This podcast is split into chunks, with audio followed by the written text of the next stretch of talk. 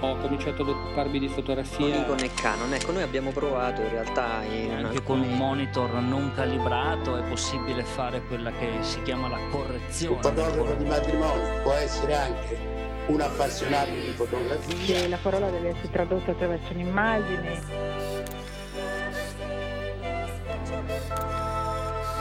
The universe's biggest camera store. Ci saranno sicuramente delle focali molto lunghe, dei tele. Nel senso che ci sono alcuni momenti in cui cogli certi particolari e altri in cui non li cogli. Discorsi fotografici. Allora, un saluto a tutti, ciao Silvio. Ciao Federico, eccoci di nuovo qui insieme per il podcast di Discorsi Fotografici. Questa volta siamo soli e te. Sì, oggi siamo solo io e te come ai vecchi tempi, ma non perché abbiamo escluso gli altri, ma semplicemente perché abbiamo diverse comunicazioni, per così dire, di servizio da darvi. Molto importanti. E quindi in pratica abbiamo scelto di parlare io e te, anche perché poi l'intervista che seguirà a Settimio Benedusi è molto interessante. Eravate te e Cristiano. Esatto. E quindi innanzitutto partiamo con il fatto che dal Photoshop siamo riusciti ad avere finalmente in prova un po' di macchine fotografiche. Esatto, questo è il motivo per cui siamo un po' spariti esatto, dalla rete per un po', perché siamo stati per tutti questi ultimi weekend, 25 aprile, primo maggio, insomma, in giro a provare queste macchine, a fare video recensioni. Esatto, e allora la prima recensione uscirà a breve, sia in formato scritto, la troverete sul nostro sito, sia in formato video. Riguarda un grande brand, cioè la Nikon, che ci ha inviato gentilmente la J1, che è la prima loro non reflex o mirrorless che hanno prodotto. Insomma, sì. Ed è stata una bellissima esperienza, poi leggerete e scoprirete insieme a noi nel video di cosa si tratta. Esatto. Però non abbiamo ricevuto solo questa macchina fotografica, ci siamo ritrovati anche con altri brand. Il segmento è sempre lo stesso, stiamo parlando di macchine non reflex, però in un futuro non tanto lontano riceveremo anche la prima reflex.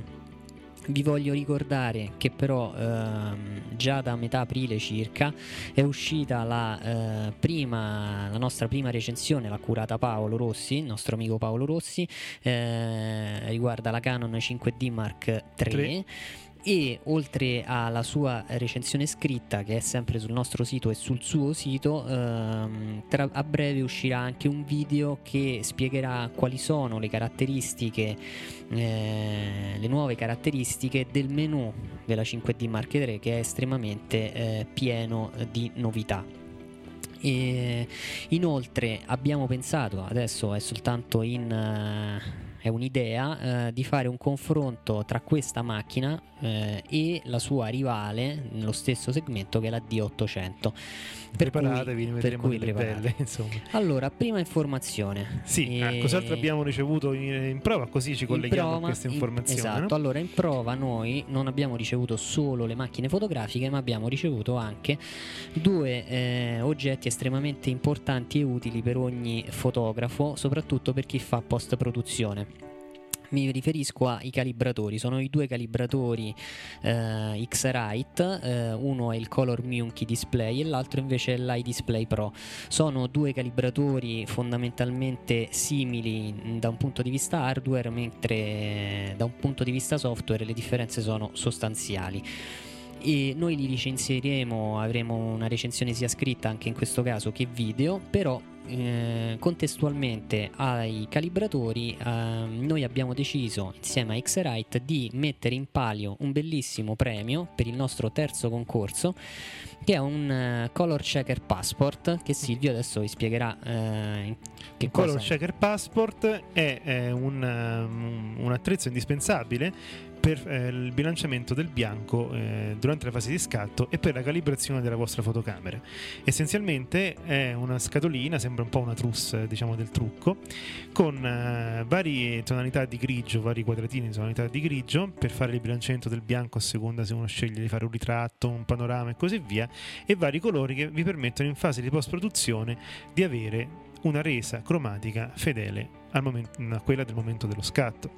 Come funziona? È molto semplice, voi includete nel vostro primo scatto anche questo pannello di colori e poi con il software allegato al ColorChecker Passport, che si integra perfettamente con la suite Adobe così come con Aperture, potrete in pratica cliccare su alcuni punti dell'interno della foto, alcuni punti diciamo di questo ColorChecker Passport, e avere un bilanciamento del bianco preciso e uguale insomma a quello scattato. Sappiamo tutti che scattando in RAW il bilanciamento del bianco si può cambiare a nostro piacimento, ma attenzione, immaginate di fare tanti scatti, magari in studio, magari a una modella o magari a un panorama, e settare il bilanciamento del bianco perfetto una volta per tutte, senza stare lì a cercare per ogni foto, insomma Federico con il contagocce di prendere il grigio 18, quello, no, comunque qualcosa per il bilanciamento del bianco. Diceva Federico che si può calibrare anche la propria fotocamera con questo ColorChecker Passport. Esatto, viene dato in dotazione un software che vi permette fondamentalmente di replicare le caratteristiche tra virgolette cromatiche della vostra macchina fotografica e riportarle ad esempio su Adobe Camera Raw. Come si partecipa al concorso? Innanzitutto, come gli altri due concorsi, anche questo è assolutamente gratuito. Esatto. Quindi non dovete versare soldi. Invece, la cosa che vi viene richiesta è avere un account Twitter. Ormai ce l'hanno tutti. Esatto. Poi seguire il nostro canale su Twitter, che è @disfoto, e soprattutto seguire anche il canale X-Rite, che è @X-Rite Photo. Foto scritto PH. Poi dovete twittare il messaggio che trovate anche sul nostro sito. Noi l'abbiamo scritto in blu così non potete sbagliare. Il messaggio è: con X-Rite discorsi fotografici puoi vincere il ColorChecker Passport. È semplice, segui Disfoto e X-Rite Photo e retweeta questo messaggio. Vi consiglio di andare sul nostro sito e copiare e incollare il messaggio, perché è quello ufficiale.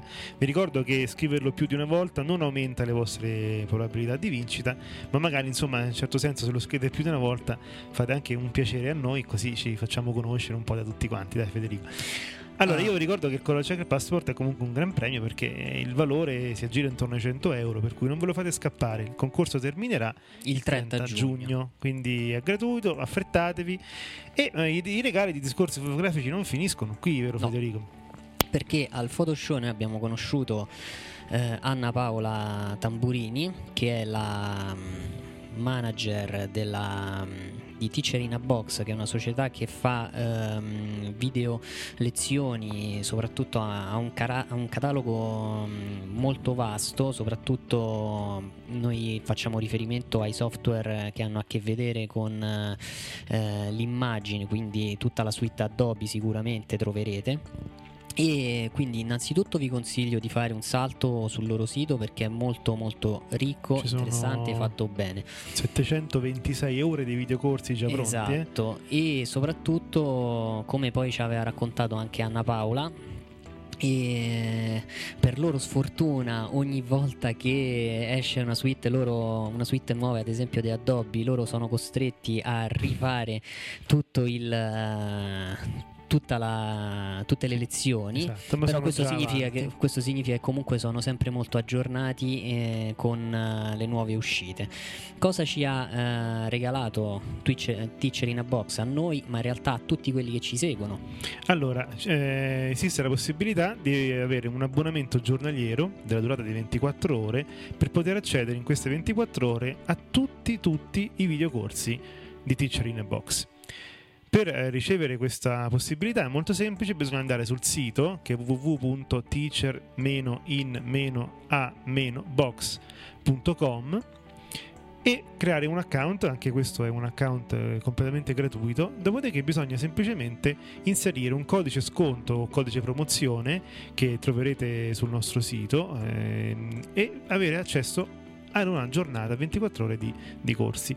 Io ricordo che non ci sono corsi solo sulla suite Adobe, solo su Aperture, ma ci sono anche corsi per imparare ad esempio a stampare meglio le proprie foto, o corsi diciamo generali o più specialistici per quanto riguarda anche la fotografia. Uno degli insegnanti abbiamo anche intervistato, che è Giuseppe Andretta, che è una persona, come avete sentito, molto preparata, e questo la dice lunga insomma sul livello dei corsi Teacher in a Box. Io credo che questa sia una cosa, insomma, molto gradita. Anch'io l'ho provato e, insomma, l'ho trovato veramente molto molto belli. Per cui, se volete anche voi, c'è questo codice, dura fino al 31 maggio. Quindi andate sul nostro sito www.discorsifotografici.it e nel post relativo a questo podcast troverete sicuramente questo codice per il corso di Teacher in a Box. Non è finita, perché il 30 maggio scade l'importante selezione del concorso fotografico, anzi più che del concorso, della collettiva fotografica, sì, che è a tema obbligato, si intitola Attraverso le pieghe del tempo, e si troverà all'interno del Nettuno Photo Festival. Il Nettuno Photo Festival è stato promosso dall'associazione Occhio nell'Arte, e ringraziamo Lisa Bernardini per averci permesso di lavorare con lei. E ricordo, è una kermesse che si svolgerà tra il 29 di agosto e il 9 settembre 2012. E per quanto riguarda la fotografia ci saranno dei grandi nomi, anzi dei grandissimi nomi, che sono, Silvio?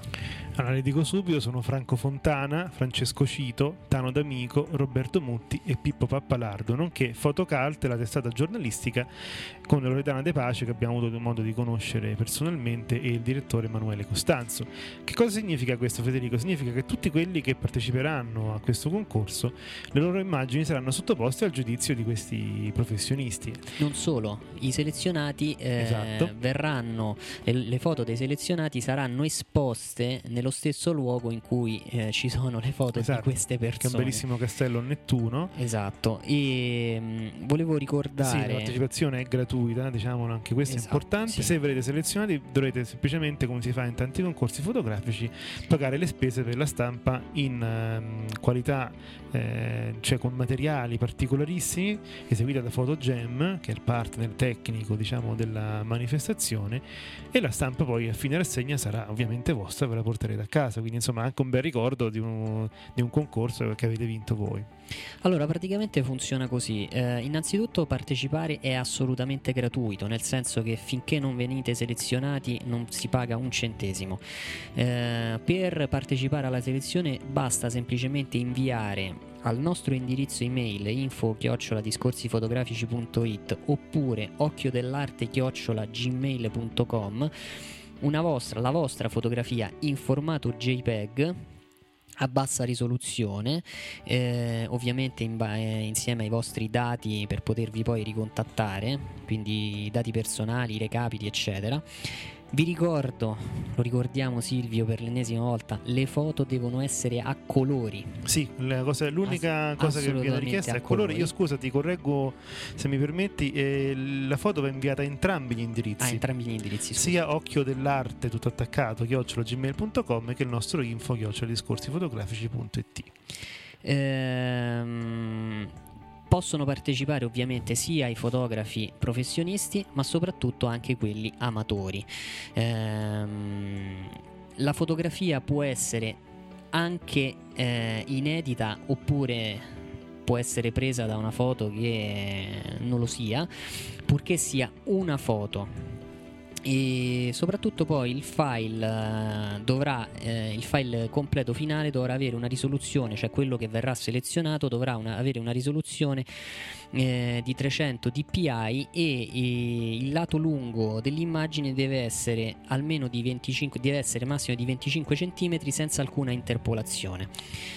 Voglio ricordare che oltre ai nomi che abbiamo citato parteciperanno anche altre persone importanti che adesso non vi diciamo perché li centelliniamo un pochettino, esatto, insomma, teniamo alta la suspense, perché così. Però, insomma, il concorso fotografico, la selezione delle immagini scade il 30 maggio, quindi affrettatevi, partecipare è gratis. Se vi costa semplicemente stampare una foto che comunque vi verrà poi restituita, stampata, quindi in grandi dimensioni, poi, tra l'altro, esatto, certo, poi di qualità, sì, con materiali particolari in argento, comunque metalli, abbiamo parlato con Lisa Bernardini, ancora da definire, però insomma è una stampa di quelle appunto fine art. Esatto, poi i riconoscimenti ovviamente ci sarà Occhio dell'Arte che penserà ai selezionati attraverso un video, monterà un video di questa collettiva, verrà ovviamente inserito su YouTube, ma Occhio dell'Arte ha anche partner importanti per cui le vostre immagini, la vostra immagine andrà al giro del mondo, dai, esatto. Questo lo possiamo anticipare più o meno, e molte le foto selezionate verranno prese in considerazione da una galleria d'arte americana, l'Artistic Art Gallery, che si trova a Denver, e con possibilità addirittura di essere contattati per una, sì, per una mostra personale, esatto, collettiva, o chissà anche per dei lavori fotografici. Bene Federico, io direi, allora ricapitoliamo: c'è il concorso per vincere il ColorChecker Passport, c'è l'accesso per 24 ore consecutive a tutti i corsi di Teacher in a Box, c'è il concorso attraverso ripieghe del tempo, concorso fotografico vero e proprio, ci sono tutte le nostre novità, le video recensioni che stanno per arrivare, saranno pubblicate nel podcast, quindi cos'altro aggiungere? Beh, aggiungiamo ad esempio che adesso è ufficiale, è uscita la Creative Suite 6 con il nuovo Photoshop e il nuovo Camera Raw, che è stato ulteriormente modificato, a mio avviso migliorato in alcuni settaggi che prima erano abbastanza criptici, mm-hmm, durante la fase di elaborazione. Adesso sono diventati più comprensibili in maniera intuitiva. Questo è stato un grande cambiamento. L'algoritmo è nuovo, l'algoritmo di dematricizzazione è nuovo, ne stiamo parlando ormai, sì, stiamo preparando con Paolo, con te, speciale, un po' di persone, sì, qual è il miglior algoritmo demosaicizzatore, esatto. E, bene, io che cosa posso aggiungere Federico? Una curiosità, insomma, col fatto che Kodak sia uscita un po' dalla produzione di pellicole, anche per problemi, ne abbiamo parlato spesso, finanziari, i concorrenti diretti hanno aumentato il prezzo delle pellicole. Questo lo diciamo per tutti quelli che insomma scattano in pellicola. Ho letto che l'anno scorso sono state scattate 41 miliardi di foto in pellicola contro i 600 miliardi di foto digitali. Non è comunque poco, insomma, ci sono ancora molti che utilizzano questo mezzo per fotografare. Poi voglio dire un'altra cosa, visto che parliamo di fotografia, c'è un rumor, che dice che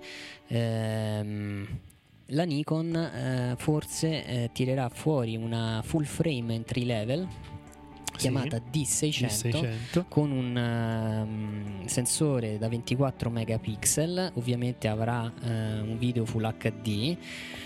Molte caratteristiche provengono dalla D800, si dice, e quindi staremo a vedere, perché poi vediamo cosa succede, forse per contrastare il fatto che Canon ha ancora in produzione la 5D Mark II, oppure Canon tirerà fuori un'altra macchina fotografica. Staremo a vedere. Io sono un pochettino interdetto, ma in senso buono, perché mi aspettavo una D400, perché sono in molti quelli che utilizzano comunque il formato DX, ma anche perché è comodo, per esempio per quanto riguarda i teleobiettivi, quindi chi fa foto naturalistica insomma magari si aspettava un altro salto in questo segmento. Invece la D400 non se ne parla, si parla di questa reflex full frame depotenziata rispetto alla D800, che però insomma vedremo un pochettino come andrà avanti la situazione. Io direi a questo punto Federico che passiamo direttamente all'intervista, alla bellissima intervista a Settimio Benedusi, che è in linea con quello che abbiamo detto, perché Settimio Benedusi è un fotografo che si è fatto un po' da sé, e la sua intervista, io me la ricordo bene, insomma è molto molto ispiratrice, anche tra l'altro tanto simpatica, quindi direi di passare direttamente a Settimio Benedusi.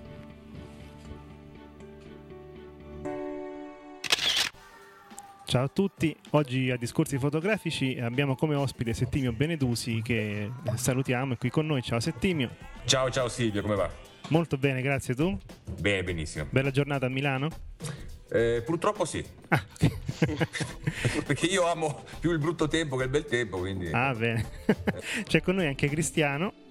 Ciao Silvio, ciao Settimio. Ciao Cristiano. Allora, Cristiano ci ha fatto conoscere questo fotografo, Settimio Benedusi, e noi abbiamo subito pensato di intervistarlo perché effettivamente io sono stato molto colpito sia dal suo lavoro che anche dalla presentazione che lui fa di se stesso nel suo blog, molto molto simpatica, una presentazione in bianco e nero nel vero senso della parola. Ma io invito ad andarlo a leggere voi e poi parliamo con Settimio sul sito www.benedusi.it. Io, Settimio, se sei d'accordo inizierei con le domande, che dici? Vai, no, intanto ti ringrazio per insomma, la premessa e per aver citato questa mia bio che c'è sul mio sito, che in effetti è un po' nascosta, è un po' misteriosa, bisogna andare un po' a lavorarci sopra per apprezzarla in pieno, nel senso che ci sono questo negativo e positivo, non sì. Mi piaceva mettere queste due anime che sono sia parte di me e sia parte in fondo della fotografia, no? Che tradizionalmente vive di negativo e positivo, quindi insomma grazie per la... No, ci mancherebbe, è stato un piacere leggerla. Guarda, iniziamo con le domande. Allora, in molte delle tue copertine e servizi abbiamo visto che hai lavorato e lavori con personaggi famosi. Com'è lavorare con loro? Voglio dire, non essendo dei modelli professionisti, cerchi di guidarli oppure cerchi in loro la spontaneità, insomma? Allora, in verità... per me non ha molta importanza con chi lavoro, nel senso che la persona sia famosa, non sia famosa, sia importante, non sia importante, in verità per me non ha la minima importanza, perché comunque la cosa importante penso che sia che quando un fotografo va a approcciare con un qualcuno che va a ritrarre, intanto con un pizzico, con un grande sentimento di protagonismo, la persona più importante in qualche maniera deve ed è il fotografo, nel senso non io perché sono io, ma perché comunque è lo strumento che tramite me viene usato per parlare di qualcos'altro. Quindi per me veramente lavorare con un grande personaggio, una modella qualsiasi è esattamente la stessa identica cosa, quindi insomma questa è la realtà. Ho capito. Io invece avevo una domanda da porti, una curiosità, diciamo, nel senso artistico più stretto, per quello che riguarda la comunicazione del messaggio. Le differenze tra, diciamo, un pittore che sceglie un'unica posa per il suo modello ed il fotografo che invece è portato ad inventarne tante in breve tempo. Secondo te, diciamo, qual è le differenze tra questi soggetti? Ma non so quanto c'entri, ma la prima cosa venuta in mente quando hai detto questa cosa qui è stata la famosa frase di Man Ray, no? Che diceva che fotografo quello che non posso dipingere, dipingo quello che non posso fotografare, dove in qualche maniera evidentemente Man Ray diceva che la pittura e la fotografia sono due cose diverse per due obiettivi diversi. In effetti probabilmente è vero, nel senso che insomma storicamente, tecnicamente la pittura e la fotografia sono due cose molto diverse, con linguaggi molto diversi, però è anche vero che sempre di più, andando avanti negli anni, i due mondi si incrociano, si intrecciano in maniera molto forte, no? Sì. Ci sono, sappiamo benissimo, tantissimi artisti che non sono fotografi ma che usano la fotografia, no? Come ovviamente sono fotografi che fanno uso dell'arte e usano la fotografia in maniera artistica. Insomma, i due campi si intrecciano sempre di più in maniera molto, molto stretta e sicuramente in maniera diversa rispetto ai tempi di Man Ray. Per cui, sinceramente non saprei risponderti.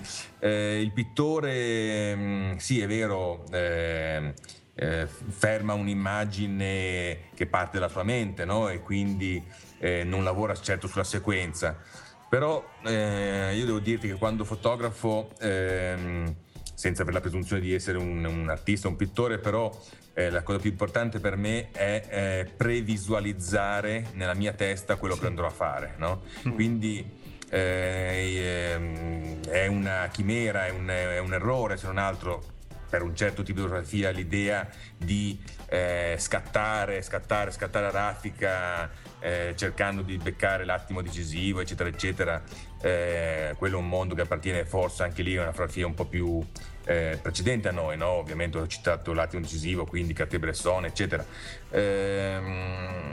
Io previsualizzo molto, per me il fotografare è prima avere un'idea molto precisa nella mia testa e poi tecnicamente andare a far collimare quello che è nella testa con quello che andrò a fotografare, quindi in una specie di percorso a ostacoli, una caccia al tesoro per raggiungere l'obiettivo che avevo nella mia testa, quindi forse non è poi così distante da quello che i pittori fanno con tela e pennello, no? Non lo so.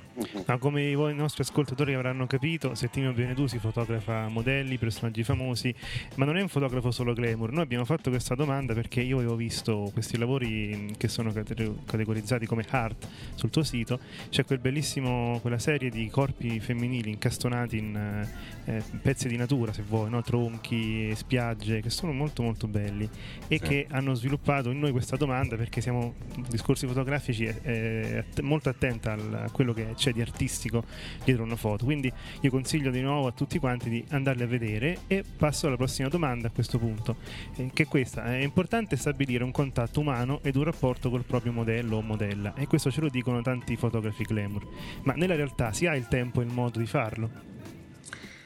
Allora, intanto sicuramente sì, è molto molto importante, nel senso che io faccio abbastanza attività anche didattica, insegno un po' di workshop, per cui vengo a contatto con persone che iniziano, stanno perfezionando la loro maniera di fotografare, e in effetti l'errore più grosso che spesso e volentieri si fa, secondo me, quando si fotografa una persona, che sia per fare del nudo, no? Insomma, comunque quando si fotografa una persona, è trattare questa persona come un manichino, no? Cioè così, mettitevi così, alza il braccio, sposta il braccio, mentre invece è ovviamente molto molto molto molto, molto importante che si crei un contatto, che si crei un qualcosa, per cui io quello che dico sempre è che deve succedere qualcosa, no? Qualsiasi cosa,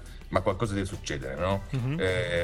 Può essere, non per forza deve essere un rapporto idilliaco o di amore o che ne so, no? Può essere anche benissimo di odio, non c'è nessuna importanza, può essere comunque deve succedere qualcosa, no? Deve,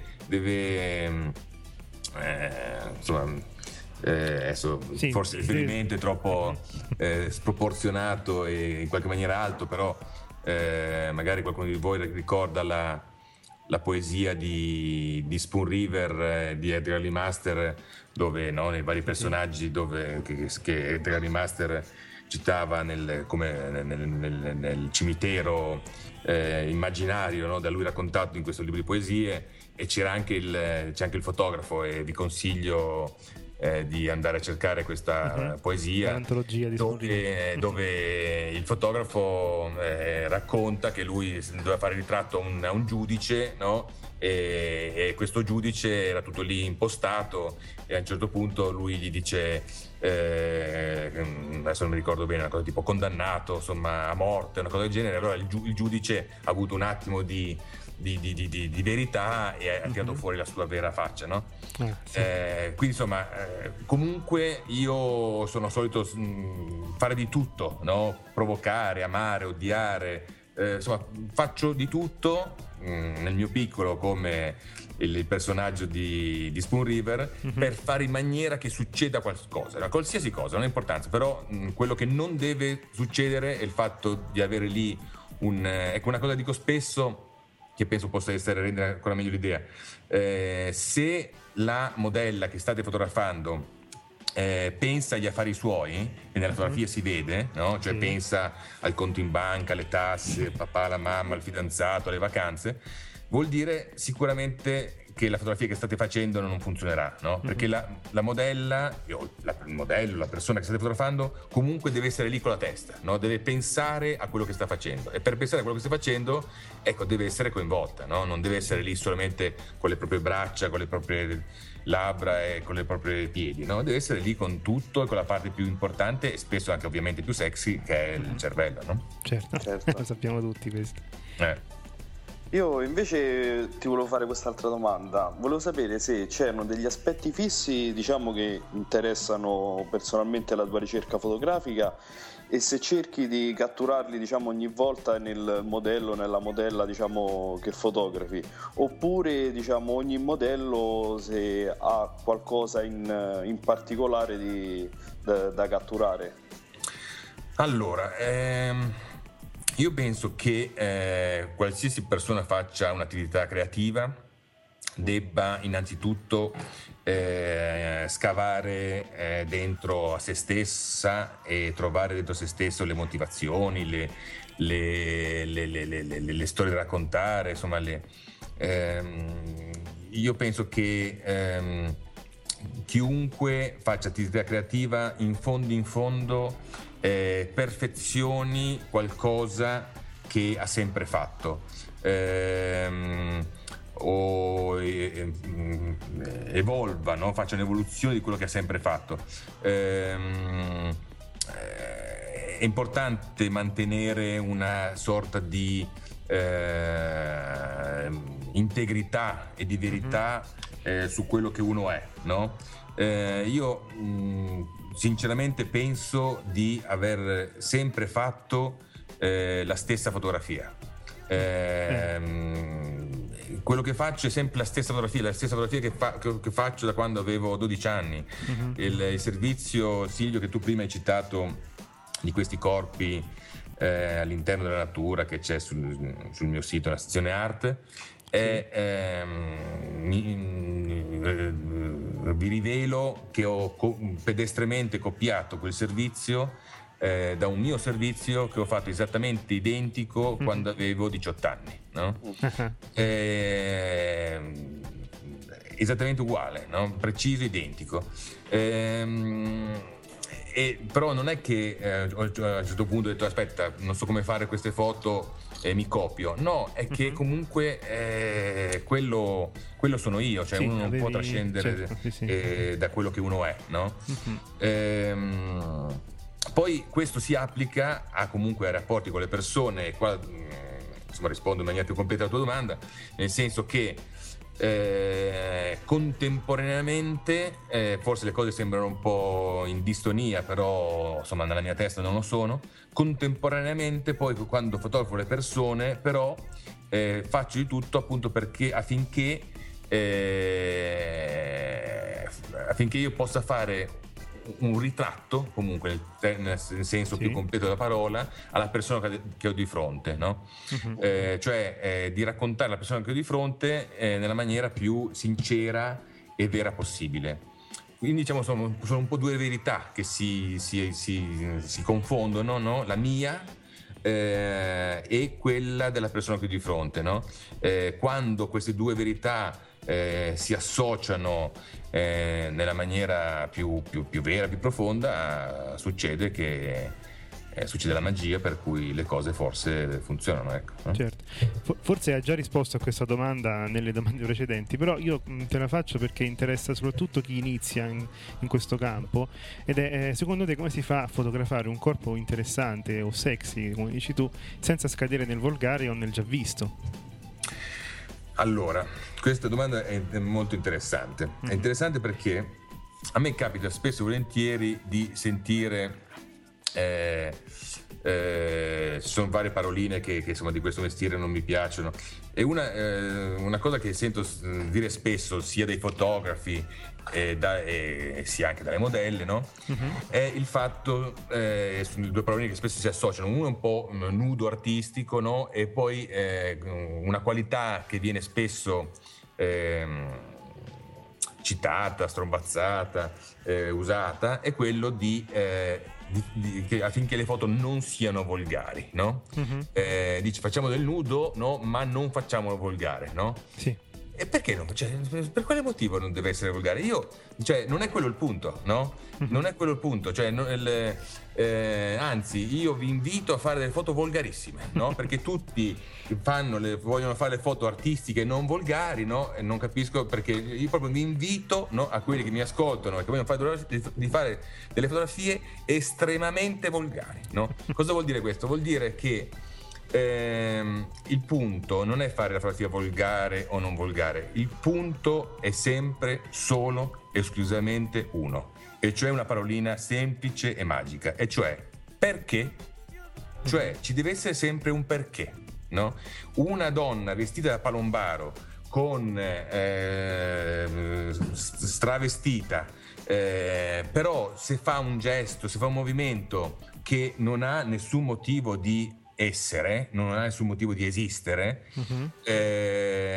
può diventare assolutamente una foto volgare, ma non volgare perché si vedono delle cose strane, sì, volgare certo, perché è inutile, no? Mentre, no, una foto dove si vedono delle cose terrificanti, no, ma non diventa volgare se c'è un perché. Le fotografie di Clark, che sono state esposte recentemente, no? È stato anche a Parigi, mi sembra, è stato anche censurato, però sono delle fotografie innocenti, cioè no, il fatto che ci deve essere un perché, ci deve essere una motivazione, no? Le immagini di volgarissime in un certo punto di vista di Terry Richardson, ma non sono volgari perché sono comunque la sua vita, no? Certo. Rappresentano quello che lui fa, la sua verità. Insomma, mi fa ridere quando sento dire facciamo delle foto, ma è bello quello perché non è volgare. Cosa vuol dire, no? Certo, cioè, no. Quindi io vi invito a fare delle fotografie estremamente volgari. Sì, anche se tu, insomma, ci hai detto anche in questo momento come non si fa una foto volgare, ovviamente. Quindi... certo. Insomma, è sempre questione veramente di motivazione, no? Di perché, no? Qualsiasi cosa va bene, qualsiasi cosa funziona, no?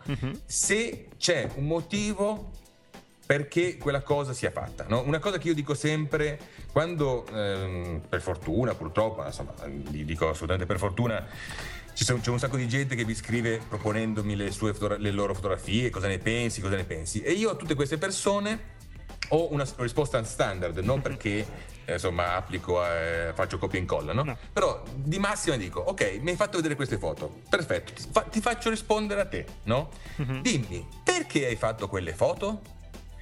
Purtroppo nel 99,99% dei casi, no, le risposte sono del farfugliamento che dice: ma niente, così mi piaceva, no? Mi piaceva, no? Sì, e sì, mi piaceva, sì. Non è una risposta. Mi piaceva non è una risposta, ci deve essere un perché. Se c'è un perché, no, va bene qualsiasi cosa. Se uno fa una foto con un'orgia, con 27 donne nude che fanno delle cose più impensabili, però quello ha un perché, c'è una motivazione, c'è una storia, c'è un racconto, no? Va benissimo. Un fiorellino di campo in mezzo a un prato, se non c'è un perché, non è né volgare o non volgare, è inutile, è la cosa peggiore. Sì. Infatti. Sì, e raccontaci un attimo la storia che c'è dietro la mostra Martina Colombari, fotografa. Ah beh, lì c'è una storia molto precisa, molto che temo che a volte non sia stata recepita. Insomma, diciamo così che la figura sicuramente ingombrante di Martina ha distolto l'attenzione da quello che erano i miei intenti originali, per la mostra. Sì. Allora, i miei intenti per quella mostra erano molto molto molto molto precisi, e cioè quelli di in verità, in effetti, quella mostra, appunto, ricordiamo, si è svolta in un tempio sacro della fotografia, che è lo Spazio Forma qua di Milano. Sì. E quindi io ho fatto quella mostra proprio per parlare ai fotografi. Quella mostra era un messaggio ai fotografi, e cioè in questi tempi di tecnologia, di iPhone, di programmini, di Photoshop, questo e quell'altro, purtroppo c'è una bella e brutta notizia: che chiunque può fare delle belle fotografie, no? Mm-hmm. Se noi andiamo su qualsiasi social network, su qualsiasi Instagram, eccetera eccetera, no? Vediamo delle fotografie che mediamente sono delle buone fotografie, perché comunque sono esposte giuste, hanno i colori giusti, e poi con i vari programmini, insomma, anche un qualsiasi cosa, no? Sì, diventa mediamente anche interessante, no? Sì. Interessante, bella, no? Sì, sì. Ok. Mentre prima la fotografia comunque era una capacità anche tecnica, no? Perché uno comunque doveva fare delle cose, cioè chiunque di noi si ricorda, o forse ma i meno giovani no, però io me lo ricordo bene che il manuale di fotografia era un libro alto di 400 pagine dove ti spiegavano come fare, no? La messa a fuoco, la profondità di campo, la pellicola, sviluppo, papà un bebè, no? Cioè, prima fare le fotografie era una cosa complicata, se non altro tecnicamente.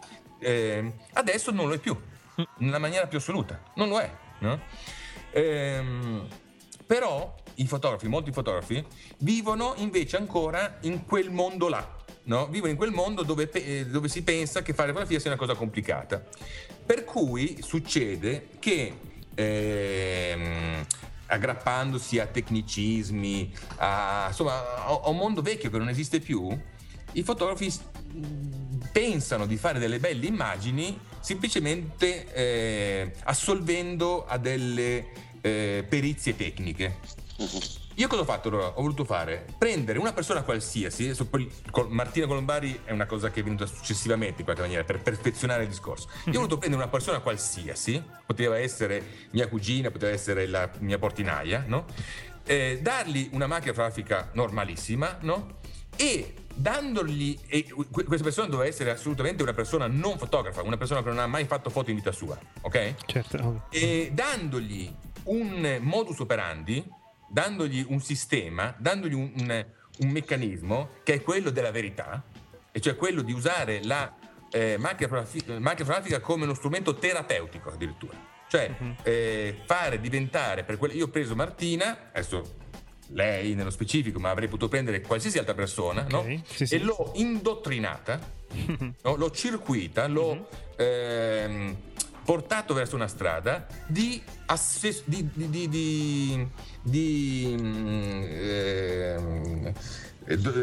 usare la fotografia come una droga, ok? E questo è successo. Questo discorso però sarebbe funzionato meglio se io ho pensato, e insomma poi infatti tutto sommato mi ha dato ragione, se io avessi usato non tanto una persona famosa per dare notorietà alla cosa, ma avessi preso una persona che avesse avuto due qualità molto forti. Uno, che era chiaro che non fosse una fotografa, e tutti sanno che Martina Colombari non è una fotografa. Esatto. Punto numero uno. Punto numero due, prendere una persona che è notoriamente bella e notoriamente sempre vista dai giornali, dai fotografi, eccetera eccetera, sempre vista in maniera perfettamente leccata, sempre figa, sempre perfetta. Martina è un'amica, vi assicuro che Martina Colombari non va neanche a Lunga senza essere perfettamente truccata e pettinata, ma come d'altronde qualsiasi donna, giusto? Perché qualsiasi ragazza, sì, certo. Comunque bella, anche non bella, insomma, no? Sì, certo. Sì, vuole. Poi se una è famosa e anche molto bella, ancora di più vuole essere perfetta. Quindi quel mio discorso di verità, no? Ha funzionato, e nella mia testa funzionava ancora di più, in maniera ancora più precisa con Martina Colombari, proprio perché lei per una volta, no, si è messa in gioco, e si è messa veramente fortemente in gioco, no? E si è fotografata sempre, al mattino appena sveglia, senza trucco, senza capelli. Quelle fotografie lì non sono state minimamente ritoccate, niente, cioè neanche un livello, neanche un contrasto, niente. Ce l'abbiamo tirate fuori dalla macchina e le abbiamo stampate. Perfetto. E ne abbiamo stampate tante, non ne stampate più di 100, no? Tutte su una stanza, proprio per cercare di raccontare la Martina più vera, Martina più sincera. E secondo me il risultato è stato raggiunto, perché io ne sono convinto, e questo penso debba essere un grande, grande, enorme messaggio che i fotografi, al di là delle polemiche, dovrebbero recepire. Martina Colombari, che è stata fotografata dai più grandi fotografi d'Italia, del mondo, insomma è tutta la vita che fa fotografie, si è fatta da sola delle foto molto più sexy rispetto alle foto che gli hanno fatto i fotografi con l'Hasselblad, con il truccatore, un'ora di trucco, un'ora di capelli, il flash, le luci, il fondo, le Maldive, le Seychelles, lo styling, questo, quell'altro, tutte cose inutili. Lei con una macchinetta da 400 euro, senza trucco, senza capelli, si è fatta delle foto più belle, più vere, più intense, che non un fior di professionista con l'Hasselblad. Questo dovrebbe essere la vera cosa che dovrebbe far meditare i fotografi. No, ma infatti penso che comunque poi tutte le polemiche che ci sono state dietro siano state solamente perché, diciamo, la gente si è fermata a guardare superficialmente quello che era la mostra, no? Quindi, diciamo, certo, non ha recepito il messaggio. Certo, certo, ma lo capisco anche, perché è chiaro che insomma, probabilmente se uno la sente spiegata, io ho fatto di tutto quando è stata la mostra per spiegarla il più possibile, via scritto, via, insomma, però era talmente forte la copertina, no? Era talmente grossa la copertina che, insomma, se uno prende un libro, la copertina pesa 8 kg, è difficile che la apra e vada a leggere cosa c'è scritto dentro, no? Questa è una copertina di 8 kg e uno si fermava lì, però insomma oltre alla copertina c'era quello che nella mia testa, quindi insomma, anche in questo caso qua, vedete, da un lato, no, apparentemente la cosa era: prendiamo una famosa che si fa le foto sexy e via, no, nella mia testa c'era esattamente quello che avevo raccontato e c'era fin dal primo momento, no? E questo è il perché, no? Poi piace, non piace, ovviamente, non, figuriamoci, non deve piacere a tutti, no? Però, insomma, il fatto che ci sia un perché dietro, ci sia una logica, un racconto, è sempre comunque la cosa più importante, ecco. Allora, io vado avanti con le domande nel corpo 2. Mi sto dilungando troppo. No. È che ci stiamo rendendo conto che alcune risposte già ce le hai date. Per cui adesso è nel corpo 2, è una domanda, diciamo, di rito. Se ci parli brevemente di come sei diventato fotografo professionista, se hai frequentato una scuola o se sei un autodidatta, e abbiamo visto nella tua biografia che hai insegnato anche allo IED e che tieni tanti workshop, come hai detto tu. Quindi ritieni anche che la formazione sia un passo fondamentale per poter diventare un fotografo professionista? Allora, sì, io non ho fatto nessuna scuola, io sono nato, insomma, negli anni 60 in provincia, dove, insomma, ovviamente non c'era nessuna scuola di fotografia e secondo me ai tempi non c'era neanche ancora, lo IED a Milano c'era, non so se facessero fotografia, sì, ma comunque non ho studiato fotografia, ho fatto altri studi, ho fatto studi classici, ho fatto il classico, ho fatto un po' di legge. Quindi sono assolutamente autodidatta, nel senso che ho fatto tutta la gavetta, tutto il percorso proprio ufficialissimo, preciso, che chiunque della mia età fa il fotografo penso abbia fatto, insomma, comunque le prime macchine fotografiche, la pellicola, la camera oscura, ho passato anni e anni in camera oscura sviluppando, stampando le mie fotografie, quindi insomma una gavetta sul campo molto, molto grossa, no? Io penso che, e poi comprando libri già da quando ero piccolo, insomma il primo libro che ho comprato è Ugo Mulas, Roland Barthes, Susan Sontag, insomma questi grandi classici che mi hanno alimentato fin da subito.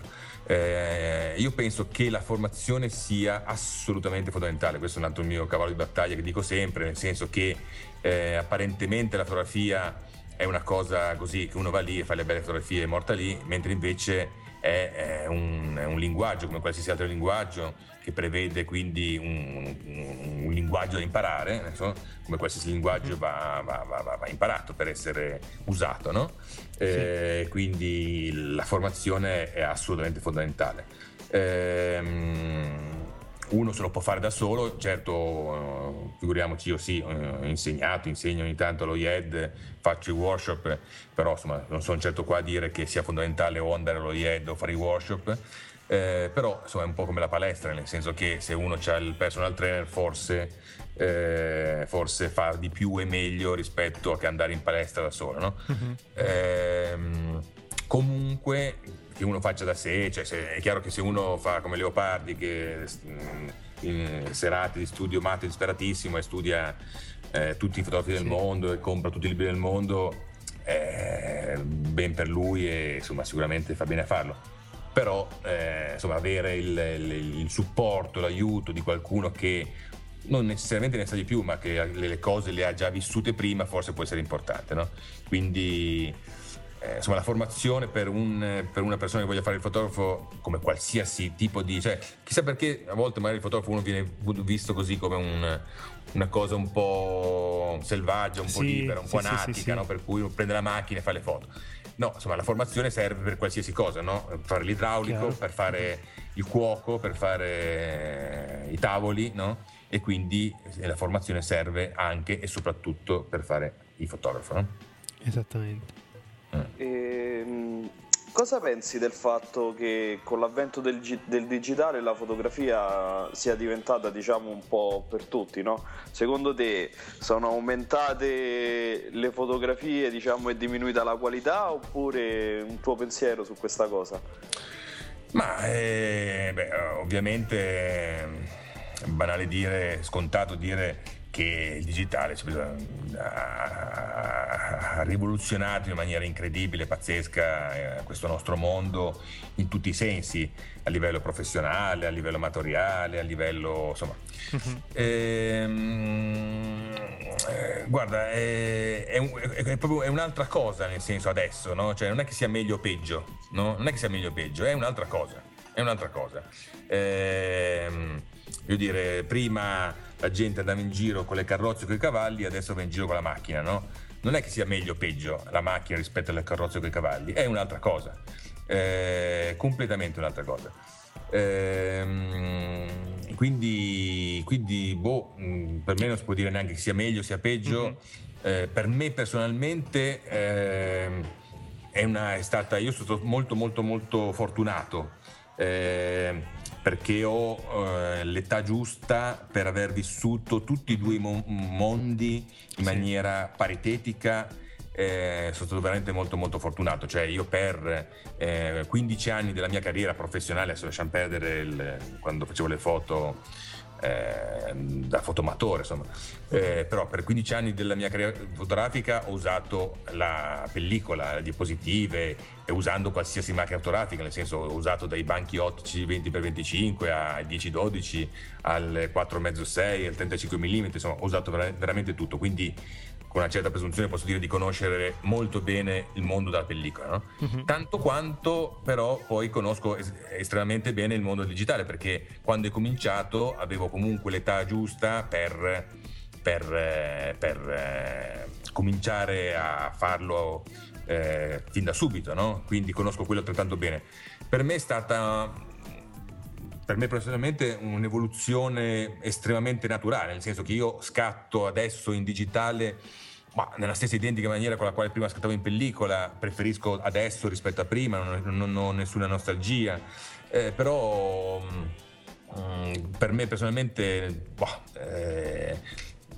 veramente è stato tutto molto naturale. In generale nel mondo sicuramente il non si è mai scattato tanta, cioè tutti dicono la fotografia è in crisi, ma contemporaneamente non si è mai scattata tanta fotografia come adesso, no? Insomma chiunque fa le fotografie con la macchina digitale, col telefonino, questo quell'altro. A me piace, nel senso che a me piace comunque il fatto che sia questa cosa, che la fotografia sia diventata ancora di più democratica, no? Sia diventata, cioè io ovviamente non ho nessunissima nostalgia della classica torre d'avorio lì con l'artista che sapeva usare le pellicole, questo e quell'altro, cioè il fatto che la usino tutti, purtroppo c'è ancora chi ce l'ha, è meraviglioso, cioè a me piace. Quindi cioè, ovviamente come tutti mi abbevero di fotografie di tutti i tipi che si vedono in giro, ovviamente soprattutto su internet, e mi piace, insomma, nel senso che comunque è un'esplosione di punti di vista non più in mano ai fotografi con la F maiuscola, ma comunque a persone che hanno spesso gusto, che vedono cose, che le testimoniano su realtà. Quindi insomma, tutto sommato a me sembra interessante. Ora Settimio, io ti faccio l'ultima domanda, che comunque è una domanda che facciamo un po' a tutti i professionisti, ed è bello sentire il fatto che ci sono tante risposte differenti, noi siamo curiosi di conoscere la tua. Come fotografo affermato, c'è qualcosa degli inizi professionali che ti manca?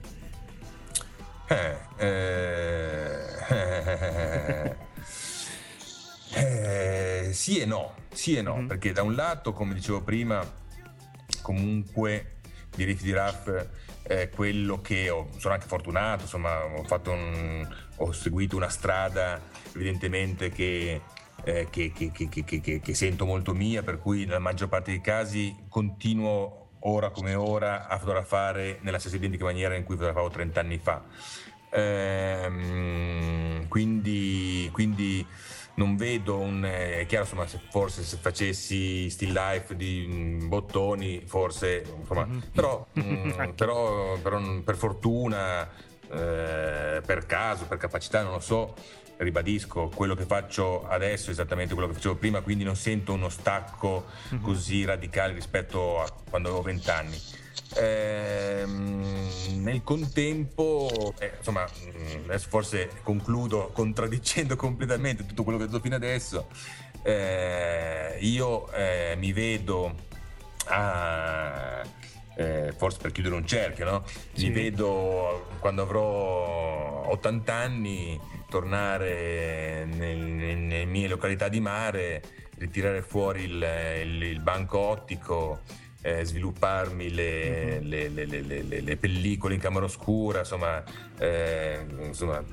sì, conservano un po' da adesso, perché chissà se ci saranno, esatto. Sarai vecchio, ma addirittura infatti io conservo dei vecchi progressi fotografici dove insegnano le vecchie tecniche, proprio quelle ancora precedenti alla pellicola, cioè mi piacerebbe proprio andare alla gomma bitumata, queste cose proprio molto artigianali, no? Quindi ecco, diciamo che quello che mi manca, e che spero insomma, più in là possibile, proprio poi che succeda, di tornare a una fotografia più lenta, più artigianale, più artigianale, no? più lenta, no? Dove in effetti fai uno scatto che è molto meditato, molto pensato, molto lento. Ecco, diciamo che forse è la cosa che più mi manca, è la lentezza, però temo che la lentezza non sia proprio di questi tempi, quindi no, è giusto che manchi, no? Infatti.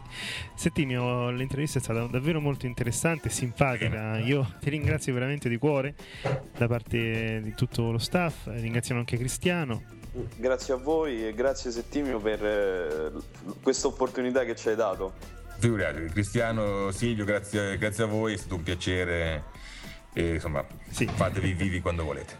Io ricordo il sito di Settimio, è www.benedusi.it, ci sono tanti esempi del suo lavoro ed è un sito fatto bene, simpatico e pieno di cose interessanti per tutti i nostri ascoltatori. Aspetta, voglio dire una cosa. Prego, figurati. Non era preparata, mi è venuto in mente adesso, visto che citavi il sito eccetera, lungi da me, non voglio fare lo spot e la marchetta, però forse può essere più che altro utile e interessante. Dovrebbe uscire a giorni una mia applicazione per l'iPhone, che insomma, molto diversa rispetto a quelle che sono in giro, insomma, non vi rivelo niente, ma sarà insomma, un'applicazione con qualcosa di abbastanza rivoluzionario e insomma, tienici aggiornato allora. Per cercarla, perché dovrebbe valere la pena. Ok, è a tuo nome l'applicazione? Come? L'hai messa col nome tuo? Se noi cerchiamo... si chiamerà Shooting, ok, d'accordo. Allora facciamo anche questa piccola pubblicità, siamo curiosi.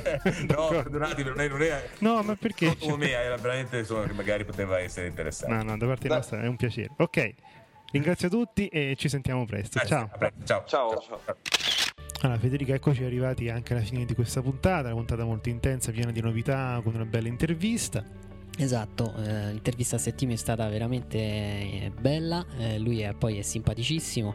E allora, innanzitutto, per concludere, ricordiamo innanzitutto il fatto che abbiamo il terzo concorso che viaggia su Twitter, si vince il ColorChecker Passport. Ricordiamo che fino al 30 maggio 31. Fino al 31 maggio potrete trovare sul nostro sito, su Facebook, su Twitter, eccetera, il codice per poter vedere, ascoltare le lezioni, le video lezioni di Teacher in a Box. Ricordiamo che il 30 maggio scade l'invio delle immagini che verranno poi selezionate per il Nettuno Photo Festival nella collettiva Photogem, che ha per tema Attraverso le pieghe del tempo, quindi affrettatevi. Ricordo foto a colori e inviatele a entrambi gli indirizzi di mail info@discorsifotografici.it e Occhio dell'Arte @gmail.com. Esatto, ricordatevi che possono partecipare sia i professionisti ma anche gli amatori. La partecipazione è completamente gratuita, così come quella nel concorso di Twitter. Ricordiamo che poi ci saranno le varie video recensioni e recensioni di macchine fotografiche, eccetera.